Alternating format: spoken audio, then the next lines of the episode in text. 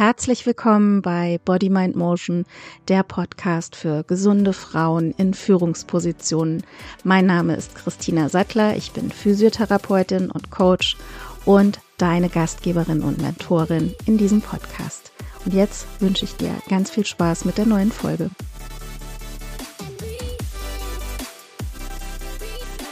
Schön, dass du wieder dabei bist und Heute möchte ich mit dir darüber sprechen, dass es wirklich wichtig ist, vor allen Dingen dann, wenn man in einer Führungsposition ist, die ähm, ja die eigenen Bedürfnisse ganz klar kommunizieren zu können. Ich finde es also, dass es ganz, ganz ja entscheidend ist, als Führungskraft seine Bedürfnisse klar und authentisch rüberzubringen, um sein eigenes Team ganz effektiv führen zu können. Das heißt, wenn ich jetzt von authentischer, bedürfnisbasierter Führung spreche, dann geht es darum, natürlich nicht nur die eigenen Bedürfnisse zu verstehen und auszudrücken, sondern auch die Bedürfnisse der Teammitglieder im Blick zu haben. Ich finde, nur so kann eine Umgebung geschaffen werden, in der Vertrauen herrscht, in der die Kommunikation offen ist und vor allen Dingen auch natürlich Respekt voreinander da ist ganz, ganz wichtig, also ein wichtiger Aspekt ist es tatsächlich erstmal selbst zu erkennen, was du selbst brauchst und das dann in dem nächsten Schritt auch klar sagen zu können. Das erfordert natürlich ein bisschen Selbstreflexion und ein bisschen Ehrlichkeit auch mit sich selbst. Das ist nicht immer ganz so einfach, ähm, aber dadurch kannst du verstehen, was dich motiviert oder was dich mehr antreibt. Das ist ganz, ganz unterschiedlich. Also das ist von Person zu Person tatsächlich unterschiedlich, was einen antreibt oder was einen motiviert. Das ist, das kann, ja, ähm, das Verlangen nach Autonomie sein. Das kann Anerkennung sein, die man gewinnen möchte. Es kann aber auch einfach nur das Gefühl sein, dass man haben möchte, einen Sinn in dem zu sehen, was man macht. Und ja, es ich finde, es ist ganz entscheidend, diese Bedürfnisse zu identifizieren und die dann natürlich auch klar aussprechen zu können. Und das finde ich ist so der Schlüssel zu einer authentischen, bedürfnisgerechten Führung. Ich habe vor ein paar Monaten eine Anfrage erhalten von einer Führungskraft eines mittelgroßen Unternehmens. Die hat mir folgende E-Mail geschrieben. Liebe Christina, in letzter Zeit habe ich festgestellt, dass ich Schwierigkeiten mit der Führung habe, insbesondere wenn es um die Kommunikation meiner eigenen Bedürfnisse geht. Es fällt mir schwer, meine eigenen Bedürfnisse irgendwie rauszufinden und sie dann meinem Team gegenüber auch zu kommunizieren. Ich merke, dass das ganz oft zu Unklarheiten und Frustrationen führt, nicht nur bei mir selbst, sondern auch bei meinen Mitarbeitern. Ich würde gerne eine offenere und vertrauensvollere Atmosphäre schaffen, in der meine Mitarbeiter sich gehört und unterstützt fühlen, aber ich bin mir unsicher, wie ich das am besten umsetzen kann. Liebe Grüße. Ähm, das höre ich ganz, ganz oft in meinen Coachings ähm, und in meinen Beratungen, dass Kommunikation ganz oft so das große Manko ist. Und deswegen möchte ich dir jetzt auch, weil ich denke, dass das immer mal wieder vorkommt, ich möchte dir mit dieser Folge ein paar Werkzeuge an die Hand geben, die du nutzen kannst, um deine Bedürfnisse klarer formulieren zu können und dann letzten Endes auch authentischer in der Führung deines Teams zu sein. Ein erster Schritt ist immer, erstmal selbst die Bedürfnisse zu erkennen, also die eigenen persönlichen und beruflichen Bedürfnisse, aber auch so die Werte, die man für sich selbst im Leben hat, ganz klar zu identifizieren. Also bevor ich das nicht gemacht habe, kann ich es natürlich auch nicht kommunizieren. Ähm, deswegen frag dich gerne mal selbst, also nimm dir gerne Zeit dafür. Ich bin ja eine ganz große Verfechterin des Tagebuchschreibens. Ähm, kauf dir ein schönes Buch, einen schönen Stift und dann setz dich immer mal wieder so ein paar Minuten hin und frag dich, was sind eigentlich meine persönlichen und beruflichen Bedürfnisse? Welche Werte sind mir denn wichtig? Und ähm, dann kannst du dich auch fragen, was brauche ich denn, um irgendwie effektiver oder erfolgreicher zu sein oder überhaupt erfolgreich zu sein. Ähm, aber auch, was bringe ich denn alles schon mit, um effektiv zu führen. Und dann kannst du auch notieren oder dir mal ein paar Gedanken darüber machen, welche Bedürfnisse du in Bezug auf dein Team und die Zusammenarbeit hast. Im Fall dieser Klientin, die mich damals angeschrieben hat, haben wir herausgefunden, dass sie ganz oft gestresst ist, wenn ihre Teammitglieder zum Beispiel Arbeitsaufgaben nicht rechtzeitig abschließen. Da war immer so ein bisschen der Tran drin.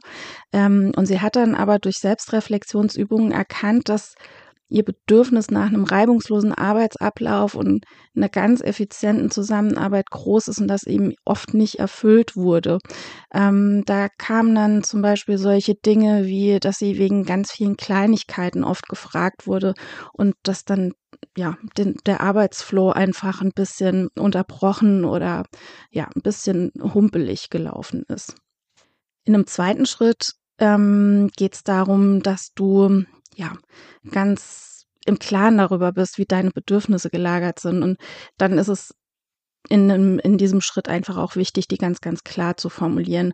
Ähm, du kannst dir zum Beispiel überlegen, welche Bedürfnisse fürs Wohl deines Teams und für den Erfolg zum Beispiel des anstehenden Projekts unerlässlich sind. Also welche Bedürfnisse müssen auf jeden Fall gestillt werden, ähm, damit es deinem Team gut geht und auch, ja, dass das Projekt, an dem du vielleicht gerade arbeitest, auch erfolgreich läuft.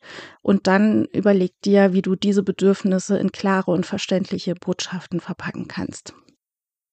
Am Beispiel meiner Klientin haben wir das zum Beispiel so gemacht, dass wir gemeinsam herausgearbeitet haben, dass es für sie ganz, ganz wichtig war, ähm, viel klarere Kommunikation von ihren Teammitgliedern auch einzufordern, um erstmal deren Erwartungen und Bedürfnisse besser zu verstehen. Und sie selbst hat aber auch daraufhin ihre Anweisungen und Erwartungen für künftige Projekte viel, viel klarer formuliert und konnte dann sicherstellen, dass ihre Bedürfnisse eben genauso berücksichtigt wurden. In einem dritten Schritt, und das ist was, das ähm, finde ich nach wie vor sehr ja, merkwürdig, dass das immer noch nicht in allen Betrieben angekommen ist. Es ist ganz, ganz gleich, ähm, welche Betriebe das sind. Also ich habe bereits verschiedene ähm, Führungspersonen aus ganz viel verschiedenen Bereichen ähm, betreuen dürfen. Ähm, und was da ganz oft nach wie vor rauskommt, ist, dass es einfach keine klaren ja, keine, keine regelmäßigen Team-Meetings zum Beispiel gibt. Also ich finde, ein dritter Schritt ist ganz, ganz wichtig, dass man die offene Kommunikation fördert. Ähm, diese offene Kommunikation im Team vor allen Dingen, ne, dass jeder irgendwie das Gefühl hat, da ist ein offenes Ohr für die Bedürfnisse und ähm, dass einfach ein Umwelt, Umfeld da ist, ähm, ja, in, in dem sich alle wirklich frei äußern können, in dem es Feedback-Gespräche gibt zu verschiedenen Themen und auch, ja, nur so, denke ich, kann man die Bedürfnisse ähm, der Teammitglieder erkennen und auch die eigenen natürlich ansprechen. Also ich finde regelmäßige Team-Meetings, ja, die sind absolut ein, ein Must in jeder, in jedem Unternehmen. Ähm, und in diesen Team-Meetings soll dann auch wirklich dazu ermutigt werden, Bedürfnisse und Anliegen ganz, ganz offen ähm, ja, äußern zu können.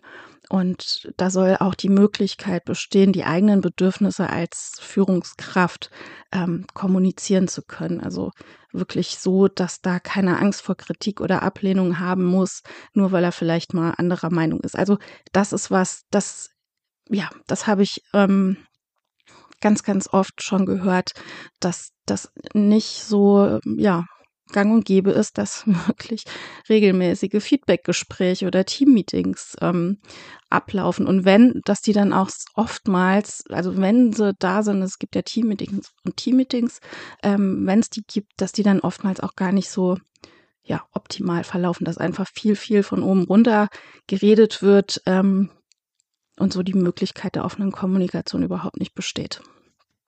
In dem vierten Schritt finde ich es wichtig, selbst als Führungskraft authentisch zu bleiben. Also ja, selbst ehrlich und ganz transparent zu kommunizieren, ähm, die eigenen Werte, Bedürfnisse, aber auch so Überzeugungen ganz klar zu vertreten. Und was ich sehr, sehr wichtig finde und was natürlich nicht immer so leicht fällt, ist, die eigenen Unsicherheiten und Schwächen auch mal zuzugeben. Ich finde, also egal in welcher Position man ist, wir sind alle nur Menschen und ich habe einen sehr netten Kollegen, der sagt immer, ähm, in, in allen Menschen fließt rotes Blut oder irgendwie so.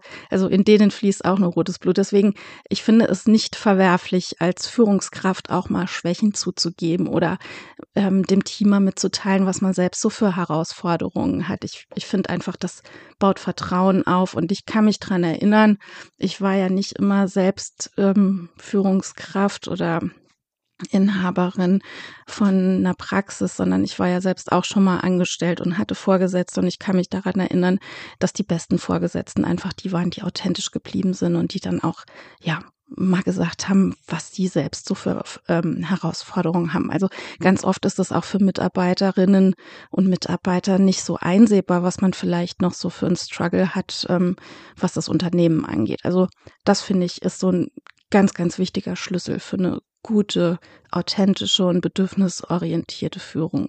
Und dann natürlich auch in einem letzten Schritt. Das ist, ähm, ja, ich glaube, da brauchen wir nicht drüber zu diskutieren, aber Empathie zu zeigen ist, ähm, ja, ganz, ganz wichtig.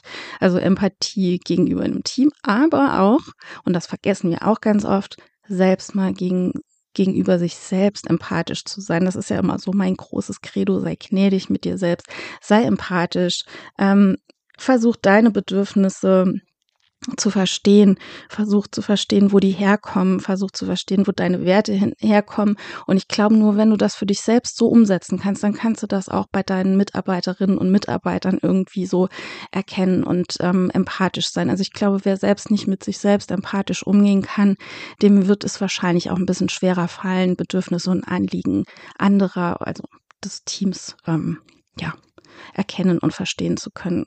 Ähm, versuch auch gerne immer mal wieder Kompromisse zu finden, um die Bedürfnisse aller zu berücksichtigen. Das ist auch nicht immer so einfach, weil das doch je nach Team sehr differieren kann, aber ich finde, ähm, eine, eine gute ja, Kompromissbereitschaft ist auch was Gesundes in einem Team und ähm, das so als ja, als gutes Beispiel voranzugehen als Teamführung, finde ich ganz, ganz wichtig. Also versetz dich auch gerne mal in die Lage deines Teams und versuch zu verstehen, warum oder warum das eine oder das andere nicht so wirklich glatt läuft. Ich, ja, ich finde immer Freundlichkeit gegenüber anderen, das kommt auch immer wieder zurück. Ich finde, das ist einfach eine wechselseitige Wirkung.